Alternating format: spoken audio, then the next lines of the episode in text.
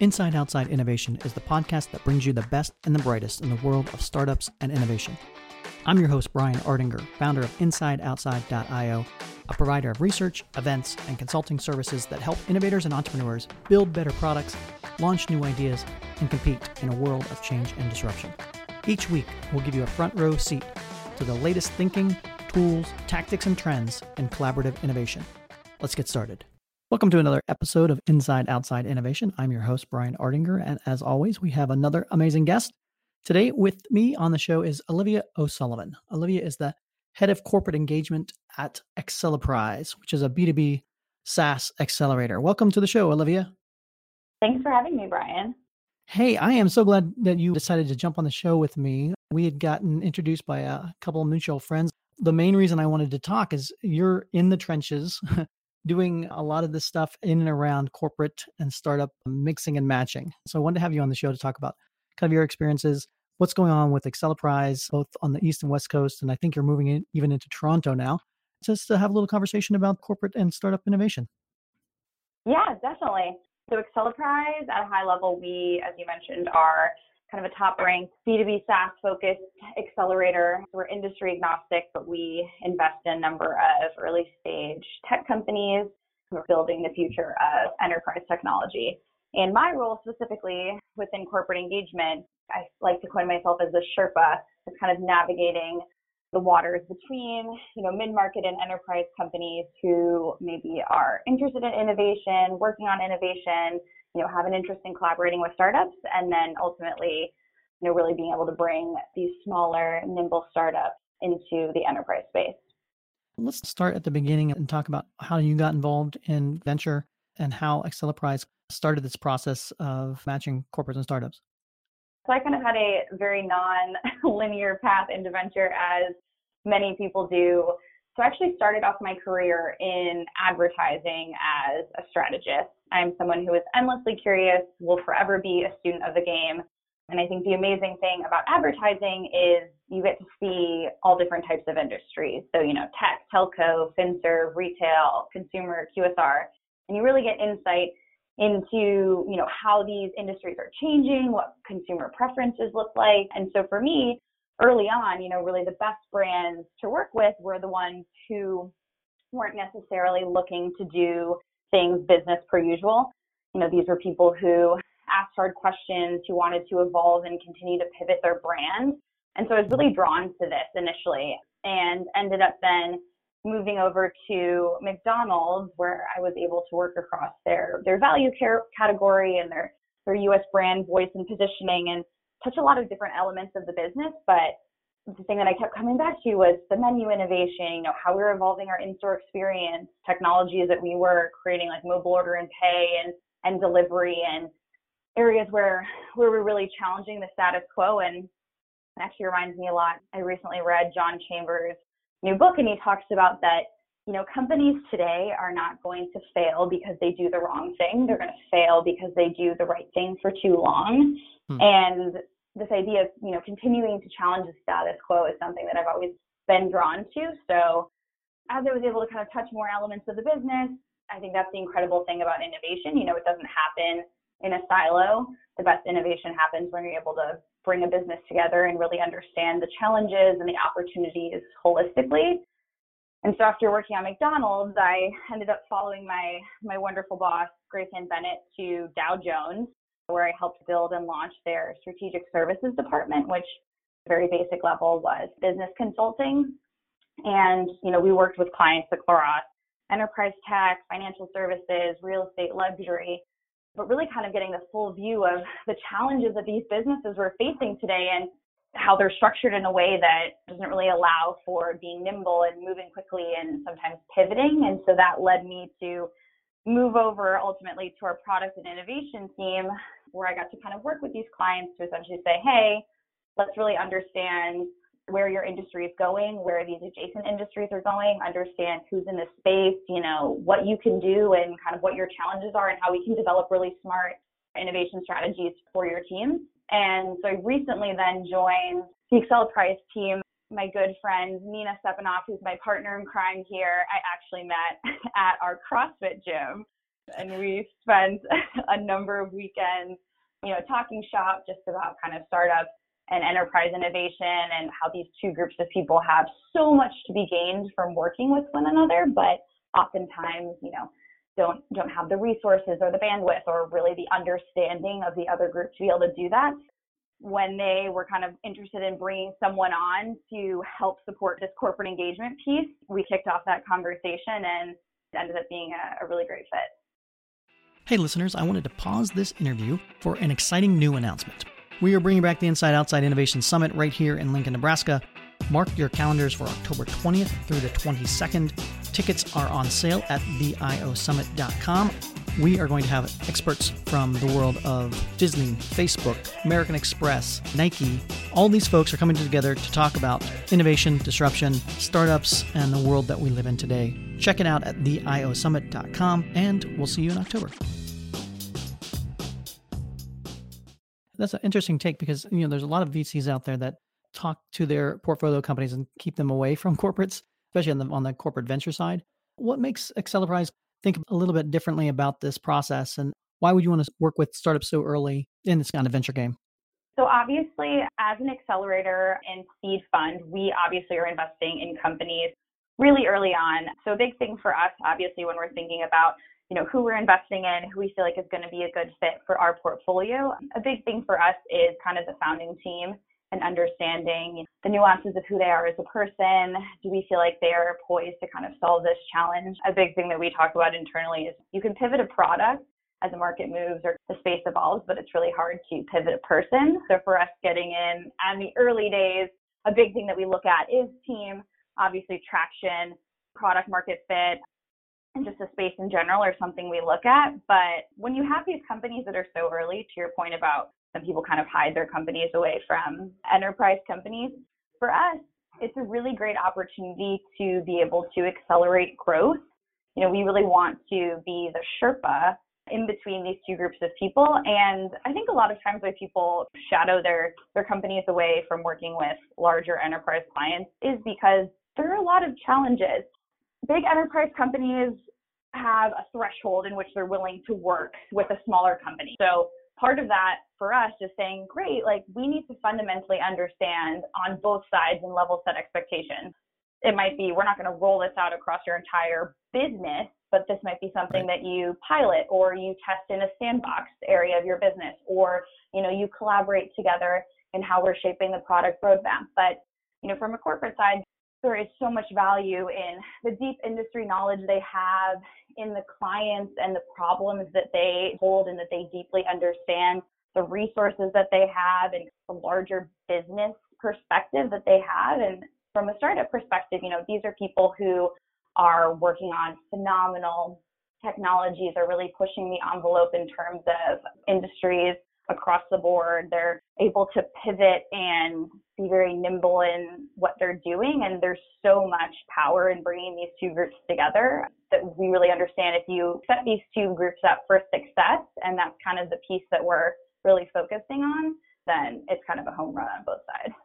So let's talk a little bit about uh, what's worked and what's not worked. Obviously, in this space of corporate innovation and startup corporate collaboration, you know, we've seen a lot of innovation theater. We've seen a lot of folks that are interested on both sides to figure out how this works. Tell me a little bit about how Acceleprise works and, and what are some of the things that you've learned over the years going through this process? Innovation theater is definitely something that is rampant out there. I think people a lot of times, you know, say, oh, well, we hosted a hackathon or we talked about innovation, so we got to kind of check that box. But I think the biggest thing to recognize is, you know, one, innovation does not happen in a silo. So having, you know, one day a year or a week a year that you talk about innovation is really not going to move the needle in a powerful way. It's something that kind of has to be a long-term strategy that a company is going to participate in over time. There has to be connectivity across the business. There has to be really long-term thinking and a company has to be committed to kind of participating in this ecosystem before they really see change. Mm-hmm. So that's been a, a big thing for us. One thing that we've kind of learned and we've seen over the last few years in terms of people, you know, in this space and hoping to bring together startups and larger corporates is there's a lot of emphasis on this kind of initial period where you're making introductions. So if I go to some type of enterprise company and I say, hey, you work in financial services, you're really interested in understanding kind of the emerging fintech landscape, you want to know kind of who the early players are, I can introduce you to those people. Mm-hmm. I think at an early stage, there's a lot of benefit to saying, yes, we have some market intelligence, we understand what's happening in the space, but there's this really big missing piece historically of saying, okay, how do I transition from this initial introduction into actually providing some sort of impact? So, how do I make sure that these two groups of people that I've introduced or that I've brought together are really set up to meaningfully participate with one another, to meaningfully pilot, and to actually engage in a partnership?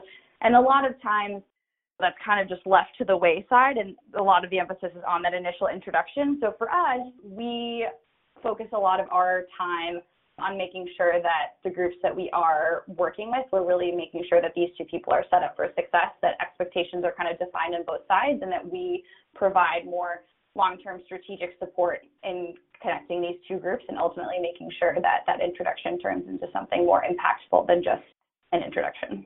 Well, I think that's so important. You think about a lot of startups, they may be able to figure their way into a corporate or two and have some early conversations. But if that core person that they're working with leaves or is promoted or something, oftentimes have to start over again. And having that intermediary person who has a better relationship or a more long term, in depth relationship with multiple players within that corporation can really serve as a guide, whether it's the VC firm or whether it's you know someone within the corporate environment who's been charged with that corporate Sherpa kind of position. I think that's so important. What are some of the things that you've learned? Maybe give me some case examples or some examples of some corporations have kind of figured it out and work really well with you guys?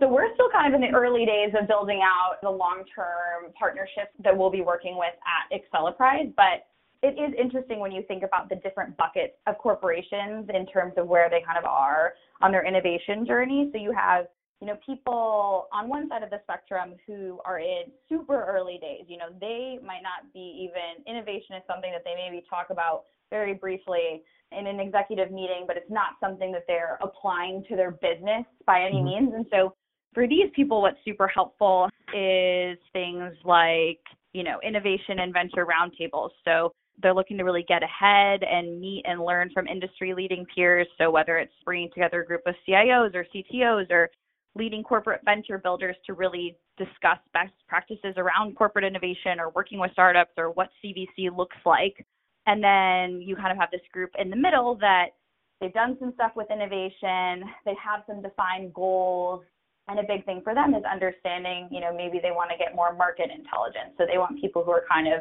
out and about looking at industries that are adjacent to what they're working in, looking at their own industry, how that's evolving, and kind of understanding the early players in there, pulling out insights from how the market is changing. And then you know, figuring out, you know, who's really best poised to kind of help support in their challenges from a startup perspective. And then mm-hmm. you have people at the far end of the spectrum who have CVC arms, who have, you know, really established a smart process, taken, you know, great cues from venture teams and people, you know, like Dell Technologies Capital and, and AB InBev at ZX Ventures. They really will run well-oiled machines. And for them, you know, they're not necessarily looking to the venture world to provide uh, lay of the land in terms of how innovation works, but there's obviously always benefits of sharing deal flow and kind of collaborating with people who are seeing stuff a little earlier than maybe they're investing in. But it is interesting kind of as, as we continue to have these conversations, just seeing how dispersed the landscape is in terms of where different corporations sit on that that line. So are you seeing any new trends or, or new insights as people get more and more kind of familiar with the, the game, so to speak? I think that we're seeing kind of an interesting shift. Five, ten years ago, you saw a lot of enterprise companies actually running accelerator programs out of their offices and kind of creating bespoke programs that cater specifically towards if they were IoT or fintech or whatever that looks like. And mm-hmm. people, I think, are moving away from that structure just because you know, there's so many accelerators out there who are doing really phenomenal work in terms of programming and, and really being able to build robust portfolios. I think companies are kind of pulling away from porting in a, an accelerator into their company and then kind of exporting it at the end of the cycle and being like, okay, are we really set up to work with these people now? Like, what right. what is kind of the output of this? And people are really, you know, kind of moving into more meaningful partnerships, I would say, where they're actually collaborating with startups doing a lot of you know co-innovation that's something that's been interesting in the last couple of years that we've been seeing a lot of is companies actually bringing in startups to do joint ventures or build products together and kind of being able to harness this brain trust of people. In terms of industries that I think we're seeing a lot of interesting movement, you know, financial services, despite there's a lot of obviously legal hurdles, fintech has just been huge in the space with partnering with startups we're seeing a lot of stuff early days in the health tech space, which I think I'm super excited about. Mm-hmm. Just the possibilities of unlocking really the power of data within the health world is super interesting. Obviously, it's a precarious industry with HIPAA and, and, data compliance and all that, but I think the early people who are kind of out in that game are doing some phenomenal stuff, and I think we're going to see a lot more of that in the next two years but those have kind of been the big things for us. We're kind of shifting away from that innovation theater, less hackathons, less corporate accelerators, and kind of moving into a space where people are looking to partner in a more impactful way. So you mentioned obviously team is one of the most important things that you look at when you're looking for investments in that.